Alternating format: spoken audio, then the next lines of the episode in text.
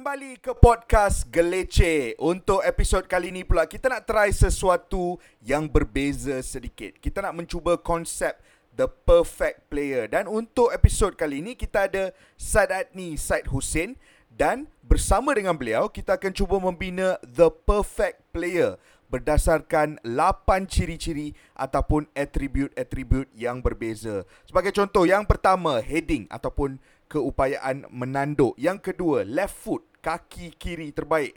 Yang ketiga, right foot, kaki kanan. Yang keempat, tackling. Yang kelima, finishing. Yang keenam, pace ataupun kelajuan. Yang ketujuh, vision ataupun visi di atas padang.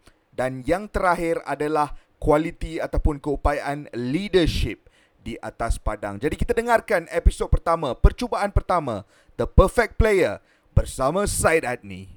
Jadi Said Adni, segmen The Perfect Player di mana kita nak lihat berdasarkan pengalaman anda sebagai seorang pemain bola sepak yang pernah beraksi bersama nama-nama yang terbesar bukan saja di bola sepak Malaysia tetapi di bola sepak Asia Tenggara, kita nak anda membina the perfect player menggunakan ciri-ciri spesifik ni dan setiap ciri-ciri anda perlu memilih seorang pemain. Jadi kita nak start dengan ciri-ciri yang pertama, atribut yang pertama, heading, keupayaan mm-hmm. untuk menanduk. Siapa pemain pilihan anda? Bambang Pamungkas. Uh, saya bermain dengan beliau se- saya sejak saya keluar daripada Piala Presiden Selangor, uh, saya dipanggil untuk um, Liga Liga Super uh, Selangor dan uh, Bambang adalah salah satu pemain yang uh, setiap kali saya lihat beliau lompat dan bola kena kepalanya sentiasa masuk dalam gol. Uh, so yeah, I dan um, kita tahu Bambang uh, memang famous di rantau Asia ni dengan kepalanya. So for me heading terbaik dalam pemain saya pernah bermain adalah Bambang Pamungkas. Apa, apa yang membuatkan Bambang mempunyai kualiti yang begitu bagus dari segi tandukan? Kerana hakikatnya Bambang bukanlah pemain yang boleh kita katakan setinggi setengah pemain-pemain import yang kita pernah lihat mm-hmm. kat, kat pentas bola sepak Malaysia. Tapi yeah. Bambang ni bukan saja anda bukan individu pertama yang, yang memuji kualiti tandukan beliau. Satu rantau Asia Tenggara cukup mengenali kebolehan beliau menanduk bola. Ya, yeah, um, ketinggian lompatan dia yang uh, memberikan uh, beliau um, kelebihan. So timing timing lompatan uh, berapa lama beliau boleh berada dalam udara apabila selepas lompat itu memberi kelebihan kepada Bambang dan um, ya, setiap kali dalam training beliau sentiasa fokus. Beliau uh, tak tak uh, tak tak main-main eh, dalam training so sentiasa ada cross cross atau corner masuk dalam kotak penalti beliau setiap kali timing beliau adalah yang terbaik. Okey, ciri-ciri seterusnya pula. Left foot, kaki kiri. Siapa pemain yang pernah anda beraksi dengan yang mempunyai kaki kiri terbaik? Uh, bagi saya Fitri Omar. Fitri Omar. Uh, wow. Dalam banyak-banyak player saya uh, telah bermain Fitri Omar lah pasal potential kaki kiri tu yang kita tak dapat lihat. Bagi saya dulu masa saya main uh, dalam sekolah Bukit Jalil uh, main untuk Selangor juga uh, Fitri Omar lah kaki kiri dia. Setiap kali dia nak shooting saya pun takut. Dia nak crossing saya pun takut. Pasal crossing dia selalu tepat uh, di tengah-tengah uh, defend dan tengah-tengah keeper. So itu itu adalah yang paling susah untuk seorang defender dan penjaga gol. Dan juga kelajuan bola ha, daripada hantaran. Tapi you know for me dia sepatutnya should have always been a, a great left back. Tetapi itulah tak dapat uh, melihat potensial sebenar. Okay, ciri-ciri seterusnya pula. Right foot. Pemain berkaki kanan. Siapa? Uh, Zairo Anwar. Ui, Zairo. Lama tak dengar nama ni. Eh. Terengganu pernah main kat Kelantan. Anda main dengan dia kat mana dulu? Uh, national team. National team. Ya, yeah, uh, well, saya bermain dengan dia. Lepas tu saya menentang dia. So, uh, ada beberapa kali beliau uh, menjaringkan gol menentang saya dan uh, apabila uh, dalam training untuk dalam national team so um, ya kaki kanan beliau dia, dia nak nak hantar bola letak je mana-mana awak duduk kat hujung sana ah dia letaklah hujung sana dia dia dah dapat free kick dari mana pun dia you mesti takut punya so for me uh, Zairo Anwar lah kaki kanan Macam dia. mana Memang memang macam mana kita akan classify Zairo ni? Zairo ni apa? Pemain center midfielder ke, playmaker ke, box to box ke? playmaker lah, playmaker, central midfielder uh, itu because dia his everything se- semua perkara uh, tentang dia adalah uh, sam- adalah passing beliau, hantaran, quality hantaran dan shooting. So, you know, this is for me uh, perfect attribute yang Zairo mempunyai lah. Hantar, dari segi hantaran, teknik hantaran, you memang memang kalau you, seperti saya cakap kalau you duduk hujung sebelah kiri dia ada kat sebelah kanan teknik tu dia memudahkan awak untuk um, kontrol bola. Ciri-ciri seterusnya pula Sarah Hmm. ni. Tackling. Mm-hmm. Upayaan untuk melakukan tackle. Siapa pilihan anda? Uh, bagi saya Aidez Aidez Afwan uh, main JDT se- sekarang ni saya uh, ba- kebanyakan juga ber- bermain dengan beliau uh, memang dalam national team lah under under age dan juga um, senior level. So every time saya lihat Aidil ni setiap perlawanan selepas setiap perlawanan beliau akan seperti nak pengsan tau pasal dia give his all every single game. Dia beri, beri lebih daripada yang terbaik setiap perlawanan. Ada satu perlawanan juga saya lihat selepas perlawanan tersebut dia kena masuk ambulance Wow. pasal dah tak ada air dalam badan. Wow. Ini masa main dengan national So- team ke main dengan ATM? Na- national team. ya. Wow, Aidil Zafar. And and Aidil Zafar ni sampai sekarang dia tetap konsisten lagi. Ya, ya tackling dia memang ni lah timing tackling you tackling ni semua timing. If you got a good uh, ada timing yang baik, you punya tackle baik. So itu itu idea Zafwan lah, timing. Ciri-ciri seterusnya pula Sarah ni, yang ni menarik sebab yang ni anda mungkin akan membuat evaluasi dari perspektif penjaga gol yang pernah berhadapan dengan mereka. Kita nak sembang Mhm. tentang finishing pula, keupayaan untuk menjadi seorang finisher. Pemain mana yang pernah anda beraksi dengan adalah uh, best finisher?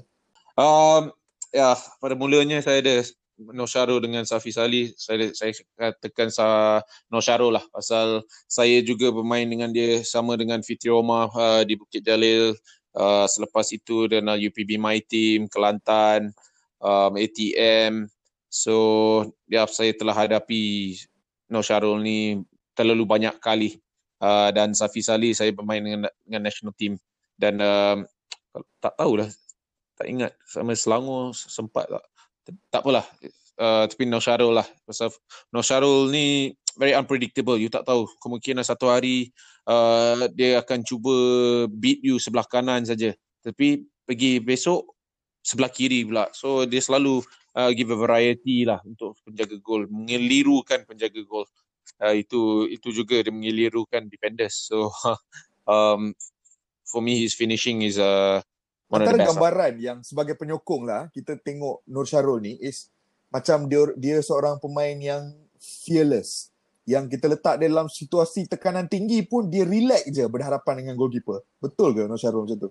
Ya, bagi bagi saya dia um, dia nak lebih macam tu. Dia nak under pressure, dia nak ada penyokong, dia nak ada ada defenders coming at him because um, sebelum sebelum mereka sampai dia dah fikir dah nak apa next nak buat, apa apakah perkara uh, yang se- selepasnya dia nak, ingin lakukan. So Nur Syarul itu itu adalah aset utama Nur Syarul lah bukan saja finishing dia. Tetapi apa bila dia mempunyai bola tu dia sentiasa uh, berfikiran yang yang la- yang cepat. The next one syarat ni, pace, kelajuan. bila you cakap uh, kelajuan saya terus memikirkan Venice Venice LV. LV. Uh, Wow. sama ada ya uh, sebelum saya join ATM pun saya uh, telah menentang beliau saya sudah tahu tentang kelajuan beliau uh, memang memang sangat laju sampai sekarang pun hari tu uh, first game M3 M Liga M3 pun Venice LV ada lagi di ATM dan kelajuannya pun ada lagi setiap kali letak bola hantar kat depan dia Venice selalu sampai. main position mana? um, right wing left wing Dia boleh main dua-dua flank lah. yep Okay, kita bersembang tentang ciri-ciri vision dari segi creativity, dari segi kebolehan melihat situasi uh, ataupun the bigger picture di atas padang. Ya, uh, saya pilih, uh, memilih Hendrik Helmke. Uh, saya bermain dengan beliau ketika berada da- uh, bersama Sa- pasukan Sabah. Um, dan selepas Sabah beliau terus bermain di Europa League ya. Uh, uh, menentang Besiktas, menentang Tottenham Hotspur. Wow. Um, lagi satu satu. Ya. Uh, tapi bagi saya beliau lah, paling paling bijak apabila mempunyai bola. Uh, you you takkan tahu dia ingin membuat hantaran tersebut. Kadang-kadang beliau mengelirukan pemain sendiri pasal dia tidak menunjukkan gaya dia nak membuat hantaran kepada seorang pemain tetapi pemain yang tak sedar tu dia pula dia pula dapat bola pasal dia dia pandang tempat lain bola pergi tempat lain. Memang memang susah lah uh, as a, um, dalam training pun dalam sebagai penjaga gol uh, apabila dia mempunyai bola you selalu terfikir apa apa dia nak lakukan. Hendrik Hamber terlalu bagus buat pentas bola sepak Malaysia pada waktu tu. Um, yeah, uh, but yeah, for me, for me, memang uh, one of the best players lah. Uh, when dengan bola, dia selalu uh, dia punya badan sangat sangat keras. You nak you nak dapat bola daripada dia pun susah.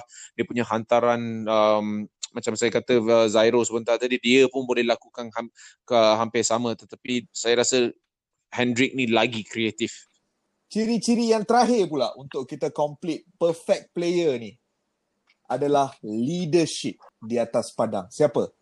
Uh, leadership uh, ada uh, beberapa pilihan tetapi Airudin adalah seorang pemain yang uh, saya paling lama bermain bersama um, di national team di uh, ATM and also kita boleh lihat off the field uh, sebelum ni Hairudin adalah leader juga pada P, P, uh, yes. PFAM so yes uh, Hairudin is uh, one of the players dalam apabila saya bermain dengan ATM dah on the good times and the bad times dia selalu tahu macam mana nak handle players uh, bercakap dengan players. Uh, kemungkinan ada players yang um, down dia akan uh, pergi kepada players dan uh, cuba um, you know meningkatkan motivasi semula biar beri positivity. Uh, tetapi ada lagi dua pemain yang saya nak mengatakan tetapi kita boleh pilih satu je. Uh, Karun Nizam Zabudin Syakur Adan mereka juga berada dalam level tersebut tetapi saya pilih Karu, uh, Hairudin pasal saya bermain dengan saya dia. Saya pernah bersembang lama. dengan uh, B Satyanathan sebelum ni. And B Satyanathan pernah menceritakan mm-hmm. bagaimana Hairudin Umar antara pemain yang beliau pernah coach yang mempunyai tahap disiplin yang begitu tinggi dari segi menjaga diri beliau sebagai seorang pemain profesional. Mungkin itu yang membantu Hairudin beraksi di tahap tertinggi sehingga umur yang begitu lanjut. Eh? Ya, betul. Um, you know, dia tak pernah... Uh, dia selalu um, datang training awal uh, dan uh, kita boleh lihat uh, dari segi training beliau uh, kemungkinan pada last last years dia kemungkinan ada ada sedikit perbezaan kerana apabila umur semakin meningkat kita punya tahap tahap kecergasan pun akan uh, kemungkinan uh, menurun. Tetapi kita boleh lihat Airudin selalu memberi 100% every game uh, dia akan memberi yang terbaik. Dia akan uh, berlari sampai dia tak boleh berlari. Uh, dan uh, ya yeah, and also sambil tu dia punya ya jaga jaga diri tu. Saya rasa sekarang pun boleh dia, boleh main lagi. Pernah kena marah tak dengan Hairudin? Uh, siapa tak kena kena marah tu tak tahulah. Semua kena marah.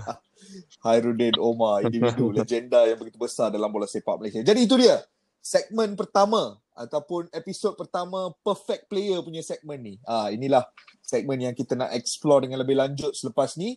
Jadi kalau korang nak bina perfect player korang, ah pergi post kat social media kami, kat Twitter, kat Instagram, kongsikan dengan kami perfect player korang dari konteks bola sepak Malaysia. Jumpa lagi di episod seterusnya.